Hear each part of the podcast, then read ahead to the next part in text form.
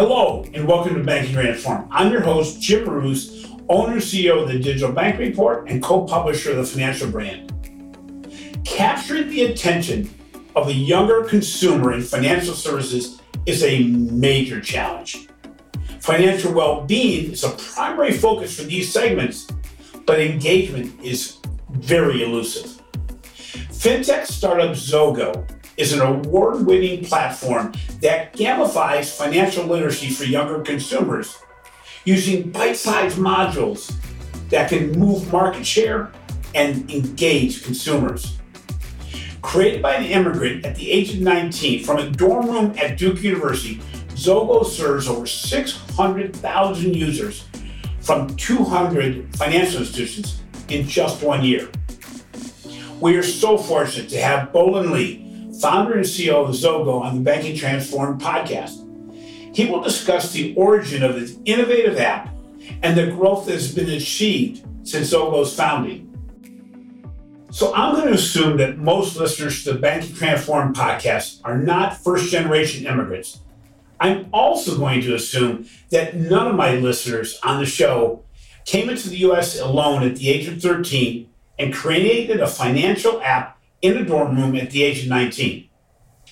So welcome to the show, Bolin. As I said in our introduction comments, you are officially the youngest person we've had on the show and probably one of the better and more exciting stories.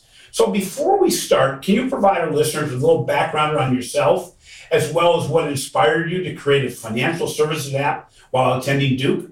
Yeah, for sure. Thanks for having me. I came to the US when I was 13 years old. From China, and went to this school in Boston, lived with host family all 4 years in Boston. When I was in high school, my teacher really encouraged me to look into entrepreneurships, and I did some programs and so on and so forth. So when I got to Duke, entrepreneurship wasn't really this scary thing. I've kind of had a little bit of experience in high school. And I got kind of bored with my classes my freshman year at Duke. So I was like, you know what? Let me try to see if I can put something together and start a company. So I was 19. It was my freshman year. I was in my dorm, and I just started working on Zogo. I remembered I attended this financial literacy seminars that year when I was, in school. And it was in this huge auditorium, all the kids came to the auditorium, and the school invited a bank to come to the school to speak about financial literacy. It was 2-3 hours on presentations about budgeting, whatever. Literally, if you look around the room, it's hilarious because everyone's on their phone, texting each other, making fun, on their Instagram, right? No one was paying attention to this banker who was wearing suit and putting on this presentations. And by the end of it, the banker would give each student a little flyer and was open a checking account and you'll get $20 when you open a checking account with us. And we were just walking out of the room. It was this is the most stupid thing ever. There's no way we're going to even look at this bank. So that kind of inspired me, I saw two problems during that seminar. Number one is I saw that financial literacy wasn't being delivered the right way to young people. And number two is financial institutions doesn't really know how to reach this generation the right way. So kind of combining the two together, we built Zogo. So how does Zogo work, and how do you bring together financial literacy and a gamification component? Yeah. So I don't know, how many listeners have used the language learning tools before on the App Store, like Duolingo, Rosetta Stones. I don't know, Jim, if you're familiar with these apps.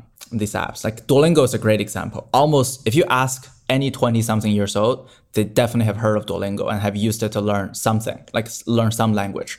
They break down these very complicated language into these bite-sized formats and gamified it with, points, leaderboard, so on and so forth. So we see money as a language. Financial literacy is a language that is very difficult to understand. So what we did at Zogo is we break down these very complicated financial concept into bite-sized modules. And we, add in all the gamification components. The user complete a module, they earn some pineapples, which is an in-app currency at Zogo, and they can use their pineapples to redeem for rewards. So they're literally getting paid to learn about financial literacy. A lot of the inspiration came from the language learning tools that our generation use. Where did you start? I mean, financial literacy is a very broad topic. What seems to be, if you were to pick one or two areas of the biggest gaps between what a younger consumer doesn't understand and what financial institutions don't do a really good job of helping them understand, what are some of the components of financial literacy that are the most challenging from your perspective? Yeah, this is so interesting because we have about 36 topics, different topics on the app, covering credit, insurance, blah, blah, blah, blah, blah. And by the way, we have people of all ages on the app as well, from 13 years old all the way to 70 years old. Yeah. So we've seen different age group have chose to start with different topics. And if you look at the younger generations on Zogo, the number one topic, believe it or not, the number one topic that they pick is how to get credit. And even when I kind of saw that stats, I was really shocked because, I wouldn't think that would be the first thing on the mind for young people, but that is how to get credit. And number two is get to know financial institutions. That's the second most popular topic for young people under 25. So I think there's just a need for young people to demystify what's going on in the, number one, in the credit market, and number two, I guess, just financial institution as a whole. They just don't understand, right? That's why they want to learn more. And hopefully Zogo is a place for them to go to get to know these things. So can you explain some of the challenges you had when you went from ideation to building a financial services app for what is really a very hard to reach consumer? Because even when you bring gamification in there, the attention span and the ability to move from item to item, and certainly it's all mobile, there's challenges when you look at, not only where you start, but how you describe the elements of financial services. And then how do you do it in what I call a legal framework? Because you get into financial services and you start to impart information, it's got to meet some regulatory guidelines as well. Yeah, I would say, you can imagine a 19-year-old trying to, when I first started, I had no idea, what I was doing. And then I would say one, credit I would give is the credit union industry. They were kind of the first group of customers that started to help us with figuring out how to deliver or how to present this. And, how you said, meeting the legal requirements, so on and so forth. But first and foremost, okay, when we built this thing, when we were 19, we wanted to build something that would be helpful for ourselves. And that was kind of the guiding principle, something that we would use ourselves, right? And the gamifications and all that, those are cool elements. But at the end of the day, this is what gamification is all about. It's not about the points, it's not about whatever. It's about making the users feel like they are hitting a goal, some kind of goal all the time. In gamification, we call it dopamine hit, just making sure they're hitting that, getting that feeling. That's why no one wants to read. There's not a lack of financial literacy content on the web. There's so many of them, in fact. But what Zogo has done is we make them super short so that the user feel like they're learning something all the time, really, quick feedback loop. So it took us a while to figure that out. And then plus the incentives, plus the rewards that are embedded with the pineapples and everything, it just get people started, right? And we think that's kind of the hardest thing is to get started. I don't know if that answered your question, but yeah, it does. And what's interesting is I'm talking a lot recently in presentations, in webinars, in podcasts, the fact that we really, as an industry, are moving from the need to build better experiences to building better engagement, the more interactive action that we're talking about. You bring up some very interesting components that it's really not just the gamification, it's the way we talk to this generation. We tend to, financial services will never be blamed for under-communicating. We make everything much bigger than it has to be. Are the financial services institutions that have partnered with Zogo using this as their content delivery tool for this generation? In other words, does this replace other content that they previously had on the site because it's easier to consume? 100%, right? So like, for example, Zogo, like we have an existing library of about 500 educational modules on all kinds of topics. But on top of that, the financial institution we partner with can add additional, like customize and add their own modules super easily to Zogo. So we have institution, this is super cool, by the way, like we have financial institution adding modules to teach people about their history of how they got started, right? Like some of the community banks and like credit unions have like crazy histories. And this, you know, it's really interesting for young people to know about how they got started and what credit union even mean, by the way, or what community banking even mean. So we've seen a lot of use case around that. Well, it's interesting then, what you just said there where organizations build their own modules, is there a little bit of crowdsourcing here where they get more modules from you, but you could in return get some ideas for modules you can build for other organizations based on what your partners are already building? 100%. That's the idea. Like, you know, a lot of the modules we have on the app, we would not have unless our partner has told us that they have seen interest around the topic, right? So it's really a crowdsourcing effect. Like for example, Jim, you know, we're starting to get into the investment categories, like the investment apps, you know, those like robo advisors and stuff like that. And they're giving us so many ideas of what we need to teach people about investing. And it's really a collaborative effort from everyone that we work with. Well, you know, I have a saying I use way too often, but just because you build it doesn't mean they'll come or buy it.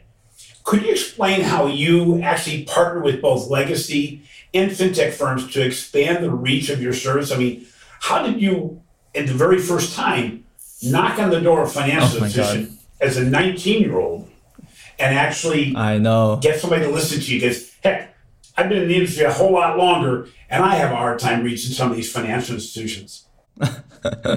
Yeah, you know, honestly, I think back, I don't know how it happened, but basically just got very lucky. I went to a couple conferences, credit union conferences. One is called NACUSO, and then I went to Finovate, and we actually won, Finovate, we won Best of Show. I was going to say, you definitely went to Finovate. Yeah. We won the Best of Show there. And then we I think it's just from the conference, it just, the concept resonated with people so much that we just started getting inbound requests from credit unions, from community banks. And we had our first, 10 pilot, a lot of the other fintech, how they get started. And then it did really well. And then kind of just expand from there. And today we have, close to 200 financial institutions all across the U.S. Sitting here today for the past 2 years, I don't know how it happened. I think it's just our commitment to this industry and how, like, we really care about our partners and we do whatever it takes to make them happy. And I think that kind of, help us move the needles and move it forward. You've mentioned credit union several times. Has that been the part of the industry that's been the most receptive? I would imagine just because of their charters and the way they do things, I would imagine that based on size, based on the type of institution, credit unions be very receptive. But how about legacy banks? How about larger financial institutions? Has it been well received by them or do they put in roadblocks that are different than the smaller organizations do? Yeah, I mean, we definitely started with the smaller ones. So the way it works, we started with credit unions, we moved on to community banks. And today, I mean, we have American Express as a customer, these large legacy banks. There's another really, top 5 retail bank that's going to become a partner. So it's really, it doesn't matter the size now and as much as back in the day because we weren't really proven back in the day. But today we also work with fintech, actually, large fintech companies like Moneyline, neobanks of the world. It really is just whoever. An insurance company, by the way, is another one. We have insurance customer clients that want to teach their customer about insurance. Because what we realize is teaching, like education at the end of the day is the best loyalty, best way to get loyalty from customers. And I think the financial institution realized that as well. So once you've sold it to a financial institution, how do these partners actually reach their intended audiences to let them know about Zogo? Because Again, I'm going to use the term, if you build it doesn't mean that people will find it. And financial institutions tend to build a whole lot of stuff into their website that nobody can ever find. Nobody ever knows it's even there. How do your best partners reach the intended audience and tell them that there's this great app that you don't even have to be a client or a customer to access? So that's a great question. I think this is one of the things we did really well early on. Almost all of our financial institution partners, when they launched Zogo, so they purchased the Zogo app, which basically they get an access code to the app that they can distribute to their members, to their customers. So, we have credit unions that they have hundreds of thousands, like 100,000 members, for example. They just send an email, very simple. That's it. Send an email to all the members. And all the members, maybe 5 to 10% initially get onto the app, actually downloaded the app because they know they can get paid to learn. Like, that's a novel concept. But once they get on the app, we have a feature called referral. A user can invite a friend to join the app and they can earn 1,000 pineapples for doing that, which equals to $1 in reward, right? 75% of our user base today got on the app through referrals from friends and families. So basically, the way financial institutions do is they just launch it and they don't ever have to look at it or do anything about it again. It's just kind of keep growing in the community by itself. Parents will start telling their kids about it. Kids tell their friends that, oh my God, look, ABC Credit Union is paying me to learn, right? And it just kind of grow itself. And then we have some more sophisticated institutions that are integrating Zogo into their mobile banking app. Like Visions Credit Union's one, like they integrated it into their system. And that's even easier. Like they just literally get a lot of people every single month to just, join. Well, it's interesting because you could actually, if you know the path that some of your participants, your app users use, you could actually have a pop-up on the mobile phone that says, by the way, have you gone to this module and earned your pineapples? Exactly. We do that for sure. And, we even do pop-up where if a user just learn about, let's say, credit card, right, or loans, we do a pop-up as well for our financial institution partners so that, they, if they're interested, they can go visit the financial institutions as well. Yeah. How many modules are part of the Zogo app right now? We have about 500 modules on the Zogo. And do you want to hear a really crazy stats, Jim? So we've launched the app for about 2-3 years, like close to 3 years. Take a guess how many modules has been completed by our users in the past 3 years. That was one of the two questions coming next. 200,000 participants, I believe you said. You have a number of organizations. A million? 20 million education modules. Yep. 20 million has been completed. And that's, equivalent to about close to 10 years worth of time of users spending on the app, learning about financial literacy. You would never thought people would actually spend time doing that, especially kids. So for a typical, either a median or mean, I don't care which one, user, how many times do they get engaged with your app? How many modules? It really depends. But, when we did a pilot with this large financial institution, it's about 30 minutes a month a user was spent on the app. So 30 minutes a month learning about financial literacy. Yeah. And today we have about 600,000 users on the platform. Oh, I'm sorry. So that, really adds up. Like, yeah. So it really adds up like over time for the module they complete. So financial literacy is obviously a very broad topic. And you already mentioned the crowdsourcing that's done in partnership with your financial institutions. Are there any other ways that you approach innovation at Zogo right now? Yeah, so we, obviously the pineapple is a really interesting thing that we've created. And, it's crazy that our users would literally do anything for pineapples. Like, it's crazy. Like, basically, our financial institutions sometimes send an email and say, go follow our Instagram account. We'll give you 1,000 pineapples. And all of a sudden, like thousands of people just follow their Instagram account. But anyway, what I was trying to say is there's something about the pineapple that is really powerful. And we are looking into the way, and I'm sure you're very familiar with this space as well, like in the crypto space, and how we can potentially, create some synergy there. and helping our financial institutions also get into this space through Zogo with a younger audience.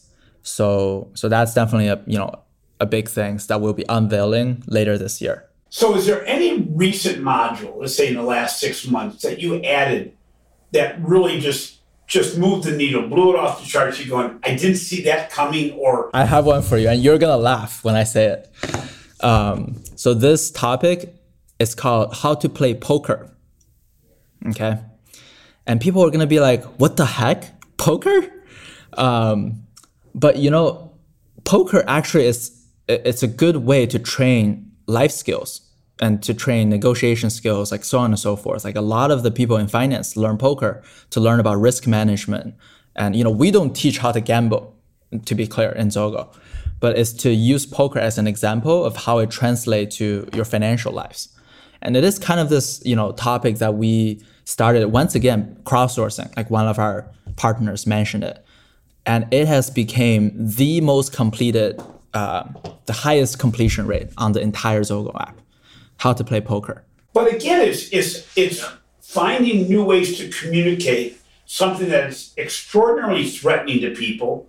It's something that people don't like to talk about, but with everybody feeling uncomfortable, you've got to find new ways of communicating.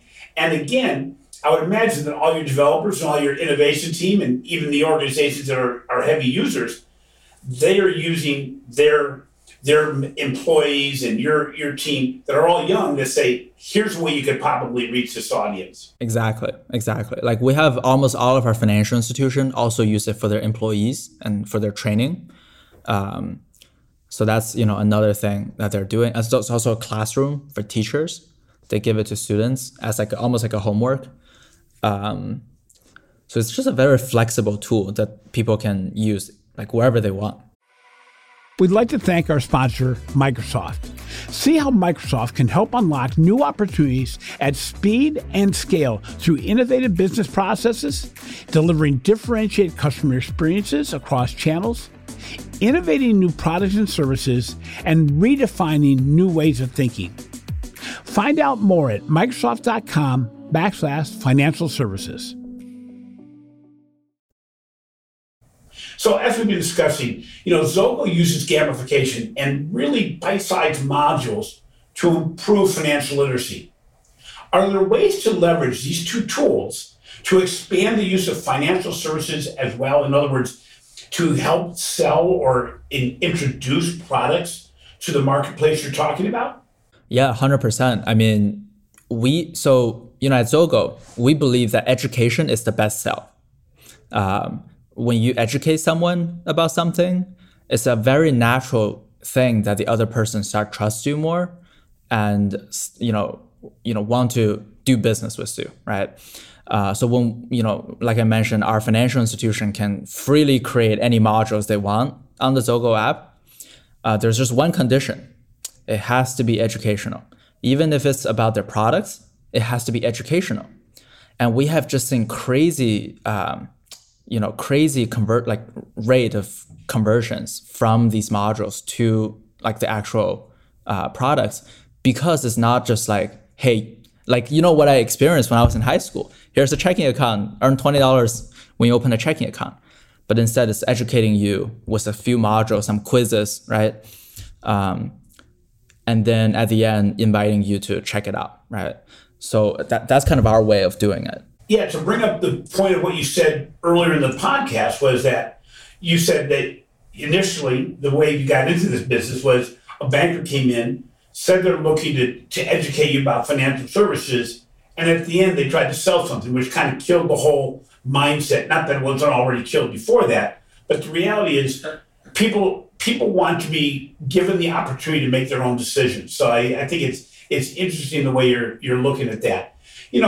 How has Zogo been funded today? I know there's been some venture capital funding, but do you receive funding from financial services companies? Do you receive it from the actual users? What's the monetization from your perspective? And also, what's the monetization from the financial services firm's perspective?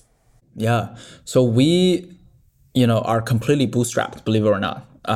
And all of our funding, or I don't even know if we call it funding, but it's all from revenue. right? From financial institution being part of this community, we did some angel things, like angel when I was really early, but we didn't really raise venture capital or anything like that. And we did that very consciously, right? Because we want to make sure that our customers, which are the financial institutions, are going to be always front and center for us, right? Like, we want to make sure they always have the best experience because they are our investors. Also it's because we're so young, no one wanted to give us money. But I like that.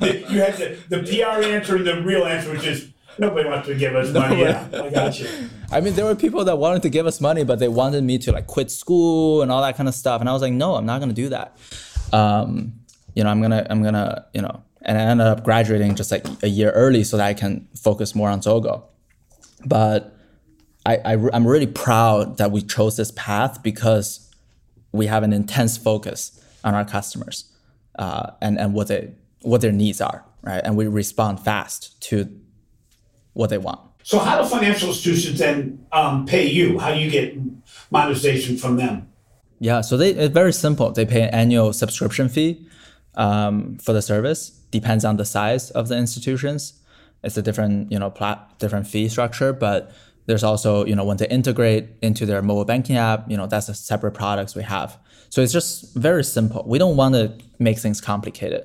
Once you're part of the family, you're part of the family. We don't do this user accounts or like all that kind of stuff.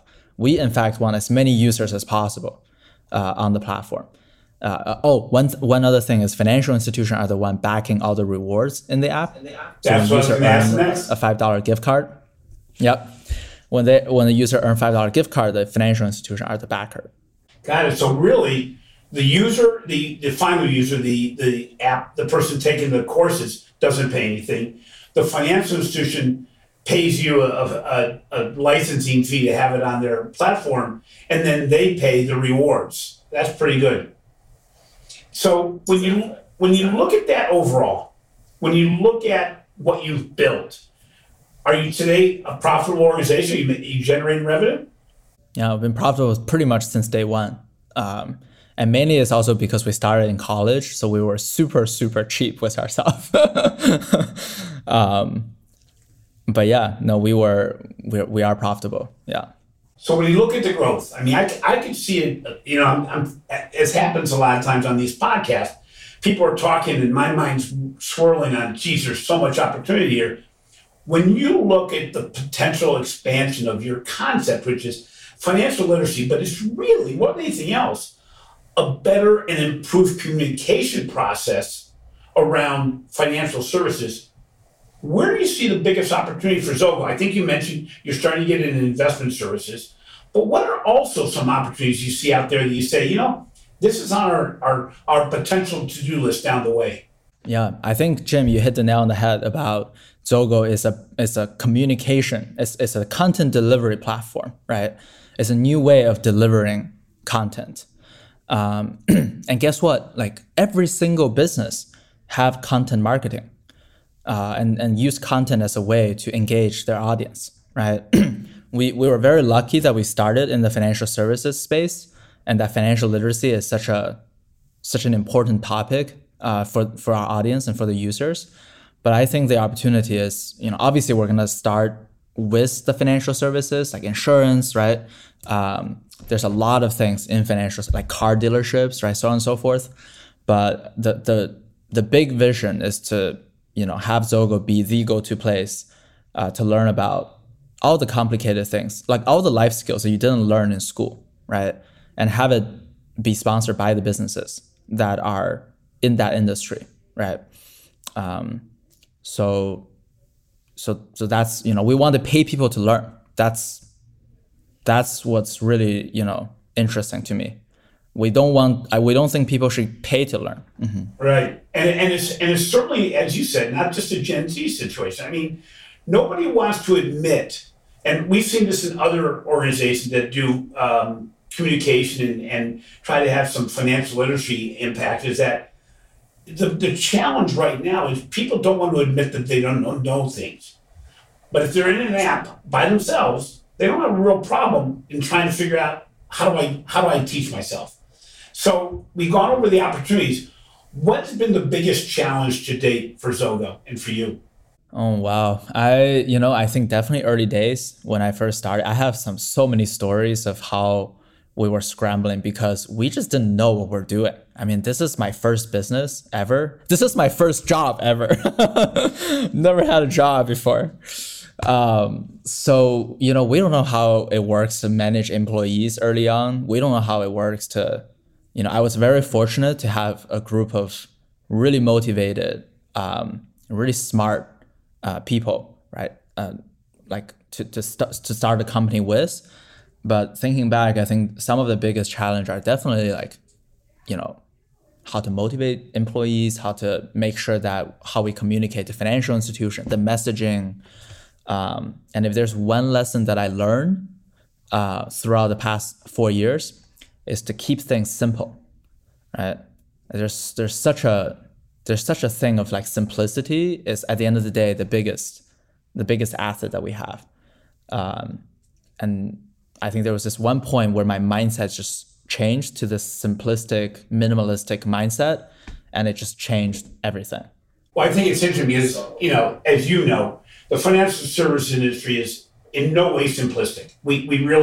We work in the opposite direction. Account opening experiences are extraordinarily long because we feel like we have to include everything in the capture of information.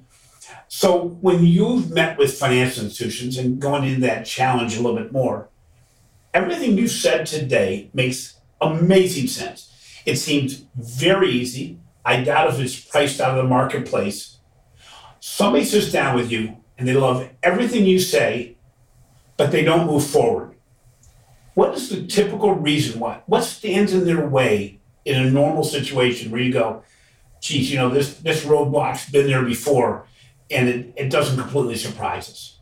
Yeah. It's funny, it changes over time. When we first started the company, it's usually that we don't have a lot of experience and that we, a very young company. Today, most reason for not moving forward is usually timing and budgeting, their budgeting cycles. So it's just a matter of, I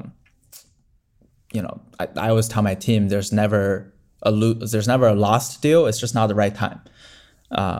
And we're patient. And I think they will very soon realize, a credit union down the road is starting to use it and getting all these users, on their thing. And then, so it's just I think it's really interesting to see how it's been developed. Because way back in the day, I get so many rejections. It's crazy. But it's really cool to see these days, a lot of the early peoples kind of saw what we have done and are very proud of the progress that we've made and decided to kind of, join 2 years later to be part of the family. And I still think that's awesome. Yeah, it's interesting because legacy thinking gets in the way. Any change, anything new is not the most comfortable zone for financial institutions. It goes without saying that's right. Probably the biggest inhibitor of moving forward is complacency. And, we use the words, budgeting cycles and, oh, geez, we didn't have this planned, or we as an industry come up with so many excuses. And the reality is most of the excuses, I love everything you're saying, it's just not what we do today. And it's crazy because you go, well, at what point does it become something you do today? It's a big challenge there. Finally, if an organization wanted to move forward with your platform, how long does it take to implement it from day one till the day you can turn on the modules? That's actually one thing we're most proud of. It takes 24 hours, and all we need from them is a logo. That's it. It takes 24 hours from contract signing to launch. They don't have to do anything. And that's one thing we learned. Jim, just like you said, a lot of legacy institutions are really worried about starting new things. And a part of that is really doing a lot of work to start this new thing. And then, what if it doesn't work out? money is an issue as well, but it's not as big of an issue as them putting in the work, like, you know, blah, blah, blah. So we just eliminated all of that, like make it super simple for them to launch. They don't have to do anything. You don't have any data transfer. No data transfer, no due diligence. Yeah, even when we do, you know, something like an Amex, there's no really, not really a that big of a due diligence lift at all. So it becomes this really turnkey solution that they just have to, you know, they just have to have money to pay, and it just really doesn't need a lot of maintenance or a lot of extra work from their side. Now, does your team? We're very proud of that. You know, yeah. One of these things is you give them, they give you the logo, you give them modules, everything sounds great. Does your team help them or provide them ideas on how to actually market it to their customers? Because, you know, I've been in the banking industry long enough to know there's sometimes we buy things and then we never really turn them on or use them to their max or maximize the potential. Do you help them with that? Because it obviously there's value in keeping that financial relationship, that institutional relationship. But you really, I don't think, have any benefit on a scaling. So you have them succeed is for them, and not really for you. Yeah. So, you know, we have about 50 people in the company today, and there's one department, there's like sales department, product department, whatever. But there's one department that I told them, there's no limit in budget. Just spend whatever you can to get the job done. And that's the customer success department. And literally, you know, we set up bi-weekly call with every single institution that we work with, no matter their size. You know, even if they're a $10 million credit unions, we still do that just because we learn so much from them, you know, like we learn about what they need. And we truly care about our customer once again, because, you know, that self-funding kind of thing. So 100%, we have a launch meeting with them. We have a bi-weekly call with them after the launch. And throughout, you know, we share ideas across all the institution we work with. We have roundtables where they get together and share how they've been marketing Zogo, and, you know, all kinds of ways to get them feel like they're part of a community, right? Bolin, thank you so much for being on the show today. What an exciting story.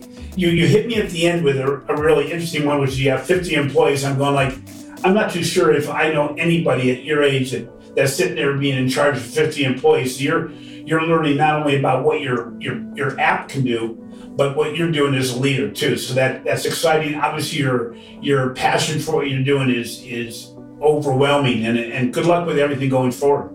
Yeah, thank you so much. Thanks for having me.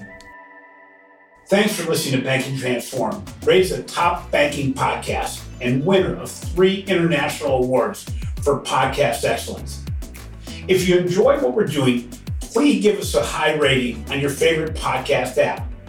Also, be sure to read my articles on the financial brand and look at the reports we're doing for the Digital Bank Report. This has been the production of Evergreen Podcasts. A special thank you to our producer, Leah Longbright, audio engineer, Sean Will Hoffman, and video producer, Will Pritz. I'm your host, Jim Roos. Until next time, remember, it doesn't matter what age you are, you can still achieve amazing things.